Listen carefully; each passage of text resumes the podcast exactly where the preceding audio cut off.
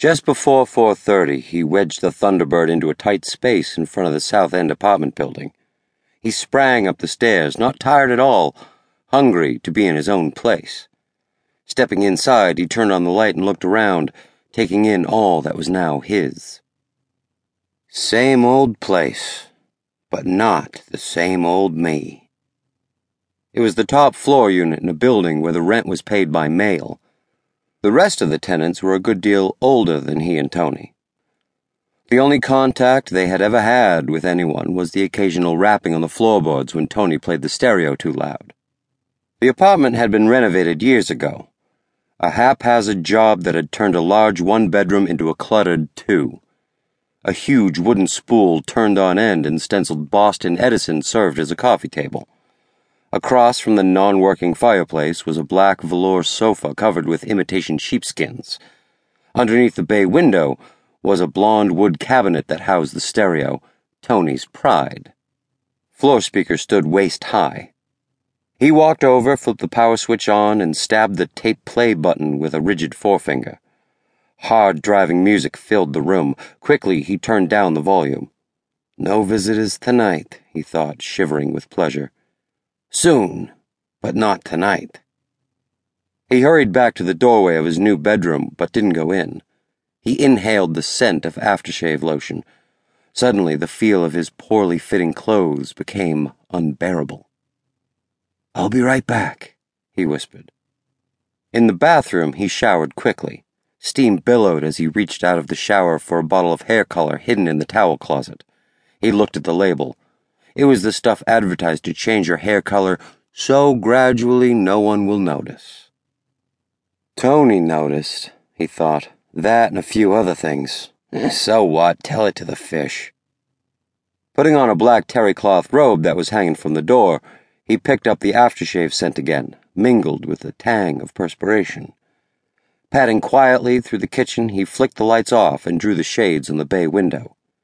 In his old bedroom, he pulled the shade and turned on the overhead light. A box spring mattress lay along the far wall of the narrow room. The walls were bare except for the Grand Prix poster Tony had stuck on his wall with a thumbtack. Have some art, for Christ's sake.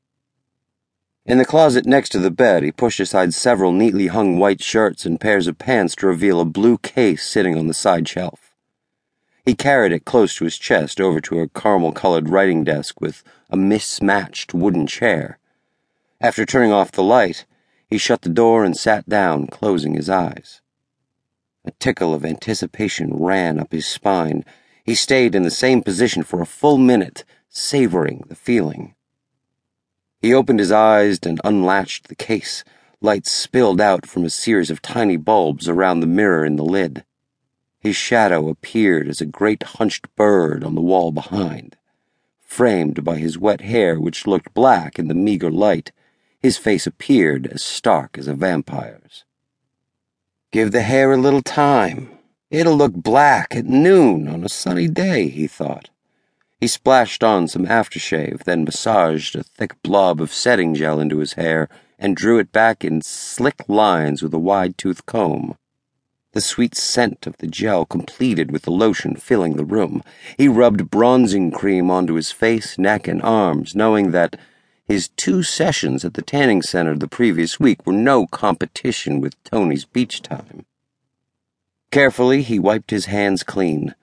The cream wouldn't take effect for several hours, so he darkened his face with powder and brushed it smooth. In the corner of the makeup case was a stack of five contact lens cases. He took out the one marked with a green dot, leaned back into the chair, and dropped the soft contacts into his eyes.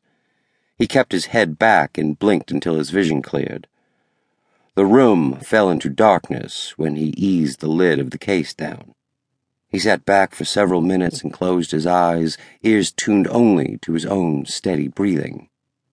He leaned forward and opened the case. In the mirror, a black haired man took his measure with a direct, green eyed stare. He gave a slow grin, his mouth lifting to one corner just so. You're back, he said.